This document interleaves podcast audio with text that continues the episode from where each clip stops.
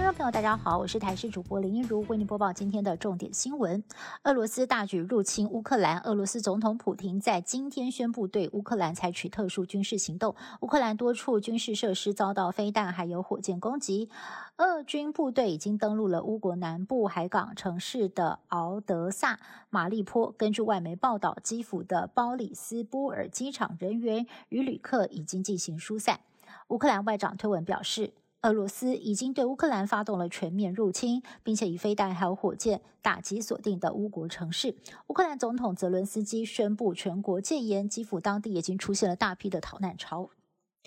乌克兰情势紧张，总统周三还为此召开国安会议，掌握讯息。不过，此时却有乌克兰当地的台湾人向明代陈情，因为台湾在乌克兰没有设置管处，有留学生想要寻求协助回台湾，竟然必须要到驻莫斯科代表处才能够找相关的外交人员。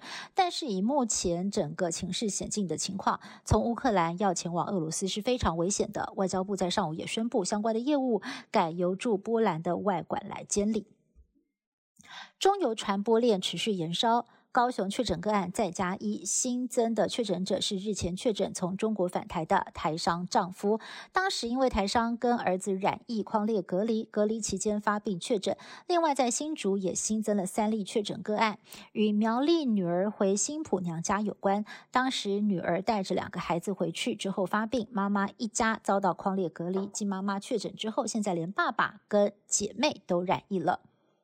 宜兰县长林姿妙涉嫌贪渎弊案，民进党立委沈发会加码爆料，传出宜兰检调一月份首次搜索林姿妙的时候，发现了一个神秘保险箱，而现场的指挥检察官却才是不必查扣。搜索结束之后，林子妙的二儿子就立刻将保险箱清空。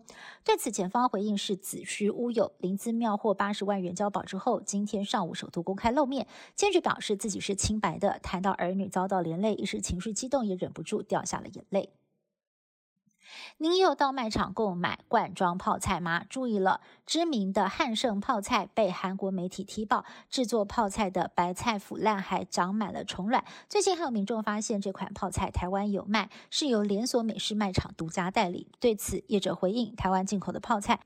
跟被检举的泡菜呢是不同厂房制造，与这件事情无关。不过还是有民众很担心，认为卖场应该也要把商品下架了。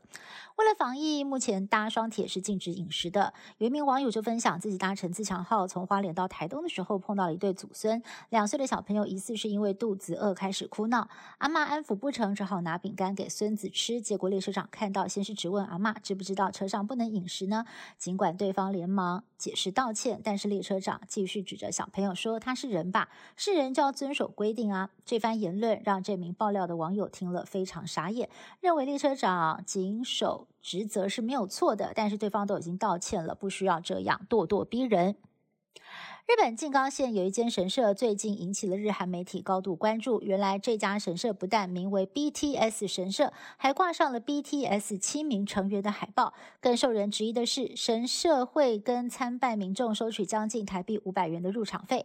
不过，神社的负责人却否认利用 BTS 的名义宣传赚钱，并且表示他们早在三十多年前就开始使用 BTS 的名称。未来只要 BTS 经纪公司没有进一步行动，神社仍然会继续营运。以上新闻是由台视新闻部制作，感谢您的收听。更多新闻内容，请您持续锁定台视各界新闻以及台视新闻 YouTube 频道。